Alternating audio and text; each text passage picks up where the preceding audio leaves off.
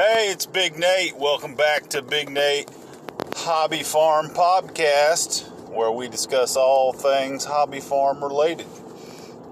Uh, today, I think we're going to carry on from the discussion we had yesterday about purchasing your first livestock, and we're going to discuss uh, some pasture maintenance.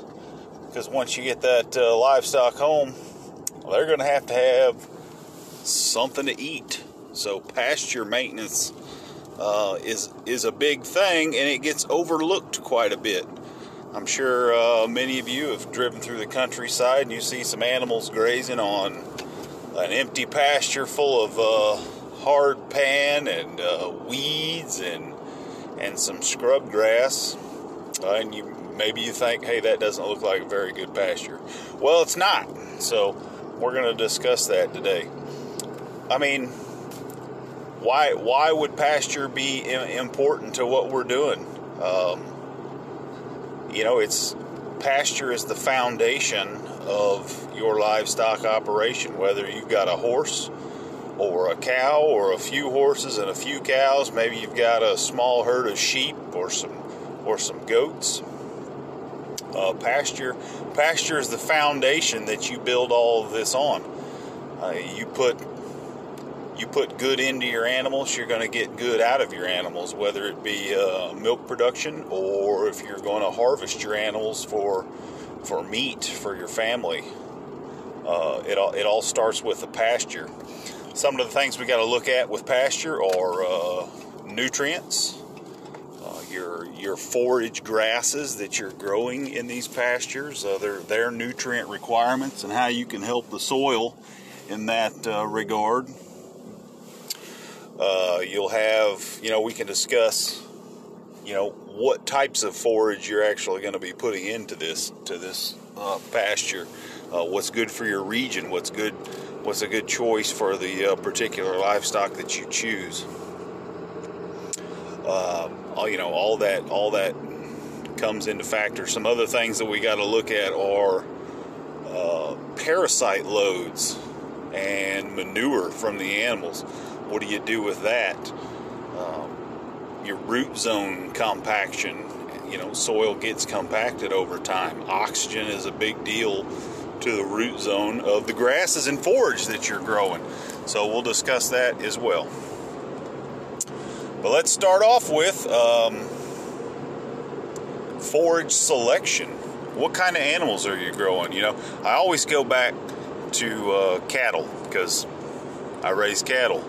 Uh, horses, you know, are a little bit different when it comes to what they like to eat and the nutrient requirements of the forage they they eat. Uh, cattle, you know, I know a good deal about, and some goats. I used to raise some goats, so. Uh, but let, let's focus on some forage grasses, and I'll throw out there Bahia grass because hey, we're in the south, and Bahia grass uh, is one of the top forage grasses that we grow around here. It's a hot weather grass. It uh, has some drought tolerance to it. There are several different varieties of uh, Bahia grass that will improve on the basic Pensacola Bahia grass.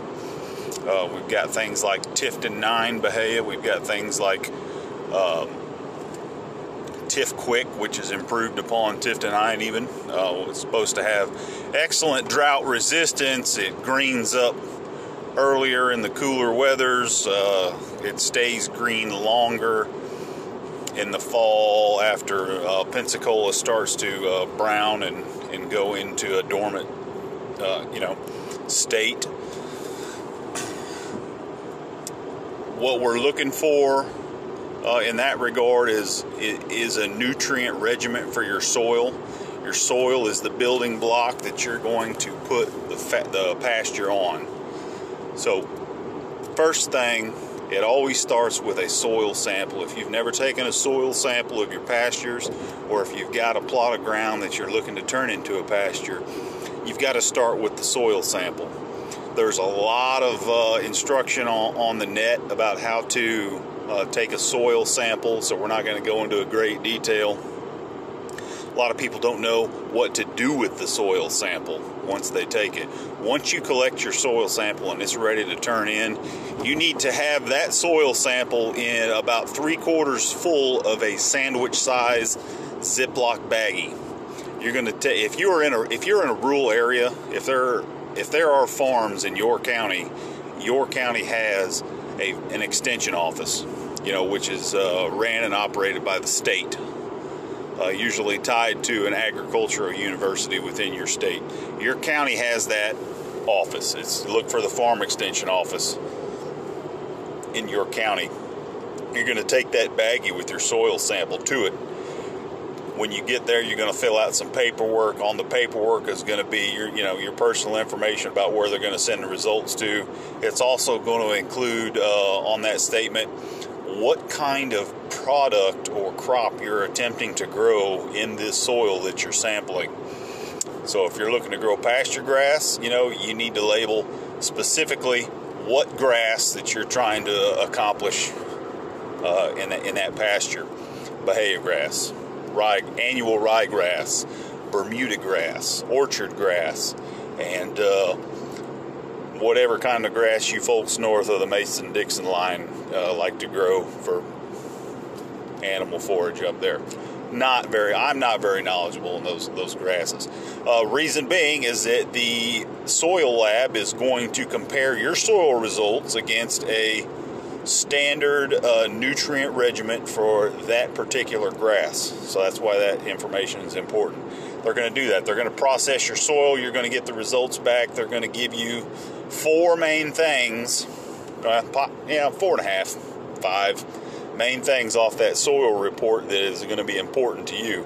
The one that's not as important is uh, the type of soil you have. Is it when it comes to sand, sand, clay, loamy mixture? Uh, I mean, it matters, but it's it's there's nothing you can do about that. You know, you can't add fertilizer and change the uh, you know type of soil that you that you have. It will affect the amount of nutrients that it can uptake or the amount of nutrients that leach out of your soil. But the other important things that you're going to get out of this uh, soil report are the pH. It, you know, how acidic or basic is your soil?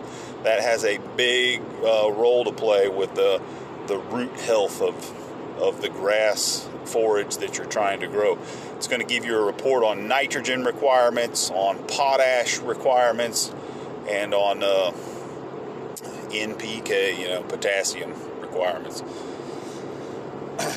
they're going to compare, like I said, they're going to compare that uh, uh, soil result against the crop that you're trying to grow, and they're going to give you a recommendation on how much of that particular nutrient you need to uh, correct your soil conditions.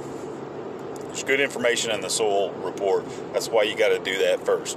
Once you start fixing your soil, everything else is going to fall into play. You're going to have better production uh, from your forage grasses. It's going to recover better from uh, close grazing situations. It's going to be better prepared for drought conditions. Uh, so that's that's why we start there. Uh, some other things we're going to look at here is um, parasite loads when it comes to uh, your, your, livestock on this on this property. Animals, all animals have parasites. It's just it's just the way the world works. Uh, most healthy animals have their parasite loads in their in their GI tract uh, under control. It's not uh, you know they, they, they don't suffer from being uh, wormy as we call it. They still have these parasites growing in them their body builds up a resistance to, you know, a certain, you know, low parasite load, uh, but it's, it's just always going to be there.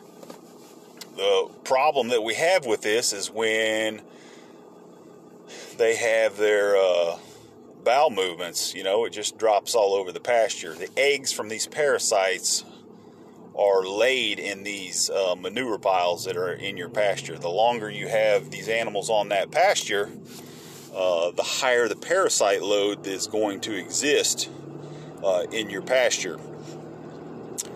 Uh, so th- that's where pasture rotation comes in into play. You know, you've got your animals uh, eating on an area of pasture for so long, you rotate them off to another area that's uh, been grown back, has been clear of animals for quite some time. And, the, and, and, at this point, that's when you start doing pasture maintenance uh, on this empty plot when you move them off. The main goal being you need to break down these manure piles that are in your pasture because they're full of parasite eggs. These eggs hatch, they create new parasites, they spread on the grass, uh, they will be uh, reconsumed by the animal, and this is where you start getting to parasite problems in your uh, livestock.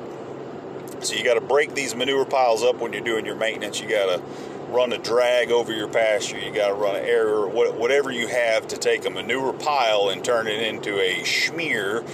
Uh, point being is one, you want to spread the nutrients out from the uh, manure so that it gets back to your soil, and you want the manure to dry out as quick as possible because when they dry out, these parasite eggs dry out. These eggs and the parasite require a certain level of moisture.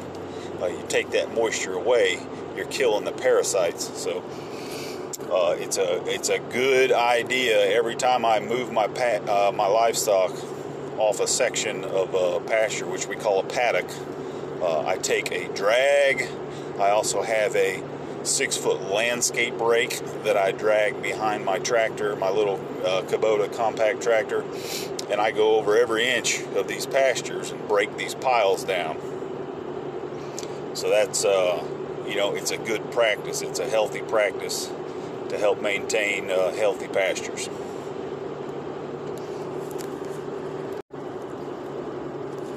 Okay, now once we've taken care of the parasite load and we've got that on check, now we need to start thinking about uh, soil health when it comes to compaction. Uh, grazing animals on pasture compact the soil incredibly. Uh, they establish walking paths uh, that they traditionally like to take over and over and over again. They stand on sections of soil for you know, hours on end eating different patches of grass. They lay down in the pasture and they put all their body weight on these uh, sec- on these on these areas uh, of grass, and they compact the soil. Uh, oxygen is, uh, you know, vital to the root health of your pasture grass. So you start having to think about how do I get oxygen and as a result also moisture down into the root zone of the soil because you get to a point where the soil is so compacted that moisture will run off of the grass and off of the ground without being absorbed deeply into the ground where, where it's actually needed. I can think of uh, two good ways to uh, aerate your soil, and I can think of several not so great ways to aerate the soil. Uh, not so great ways uh, one of them includes using a subsoiler on your tractor, dragging a deep subsoiler behind it. Um, it's very healthy for the soil, does a great job uh, opening up that subsoil so that water gets way down in the soil, oxygen mixes. That's excellent way to uh, improve the health of your root zone. Uh, it destroys your pasture and its ability for you to drive on it with your tractor or any kind of equipment because it will just create huge uh, ruts and rises and ridges. It, it uh, it's pretty it's pretty serious. If you do that, you won't be taking a compact tractor with a mower over it anytime soon. And it also destroys your ability to drag that landscape rake over it to uh, break up the manure piles on your uh, next passes. So while it's really healthy, I don't recommend it maybe once every several years because you're going to spend a lot of time uh, leveling out that soil later on and having problems with it. Spike aerators. Everybody has, you know, access to a spike spike aerator. I think you can get them in the store fairly cheap. You can get three point ones for your tractor. Um, they don't do a great job. You know, they they jab a little sharp edge down into your soil, but at the same time they compact soil because the weight of the drum has to be so heavy that the spikes will penetrate. Well, then you got a heavy drum rolling over your soil, so that's not doing a great job to actually decompact the soil. You're aerating, but you're compacting actually is what you're doing. A couple of ways that I think are the better uh, methods to go about aerating your soil you're looking at uh, there's this tool that they make uh, to pull behind your tractor called a, uh, pasture renovator. It's got you know several rows of you know fixed you know sharp uh, blades pretty much that run slits through the uh, length of your soil. They don't pull soil up, but they basically just carve deep slits through your soil and there's coulters on the front that will cut the root zone in front of the uh, blades so that you don't destroy um, you don't pull up a bunch of grass roots and clog up your equipment with that. Uh, that does a fairly good job. It's pretty heavy. You've got to have a, a, decent amount of horsepower to, to pull one of these pasture renovators but they come in different sizes so you can size it to your equipment. Uh, they work pretty good. I think the best method to aerate your soil and decompact is with a plug type aerator. And if you've never seen a plug aerator, basically it's a bunch of hollow spikes, they call them spoons, that uh, rotate as you're driving along and they pull out little half inch in diameter by you know up to three inch long plugs of soil they pull that soil they pull that plug of soil out uh, as this uh, aerator spins, it then throws that plug out onto the ground where that soil and the bacteria in that soil uh, starts to help break down thatch on top of the soil. Meanwhile, you've got a nice little plug hole uh, dug through that pasture that's going to that's going to allow moisture, uh, nutrients down into the soil, and oxygen. So that is really uh, my preferred method. I don't have a plug aerator yet. It's always on the wish list of equipment I would like to have. You can rent plug aerators from you know equipment rental places like Home Depot and such, probably Sunbelt Rentals. I don't know about United Rentals. I don't know if they would have something like that. Uh, but plug aeration is, I think, the number one method to decompact and aerate your soil. Okay, so now we've covered the aeration. Uh, we've pretty much wrapped up all the basics of preparing your pasture um, or having good pasture maintenance. Good pasture maintenance practices. How about that? We covered uh, soil nutrients as far as pH, uh, nitrogen, you know, fertilizer, your your NPK fertilizer, forage selection for what uh, you want to grow for your particular animals. Covered parasite loadings and how to uh, maintain a healthy parasite load and reduce parasites in your pasture as much as possible. And we've covered uh, good maintenance practices for soil aeration, and getting some oxygen and moisture down into your root zone. Uh, hopefully, that's a good point for you to get started, or a place for you to get started if you haven't done a whole lot of pasture maintenance or if you've been wondering about it. Uh, if you got any questions, please ask. You know, I love to talk about this stuff, so you know, don't don't hesitate to ask me any questions. Thanks for listening.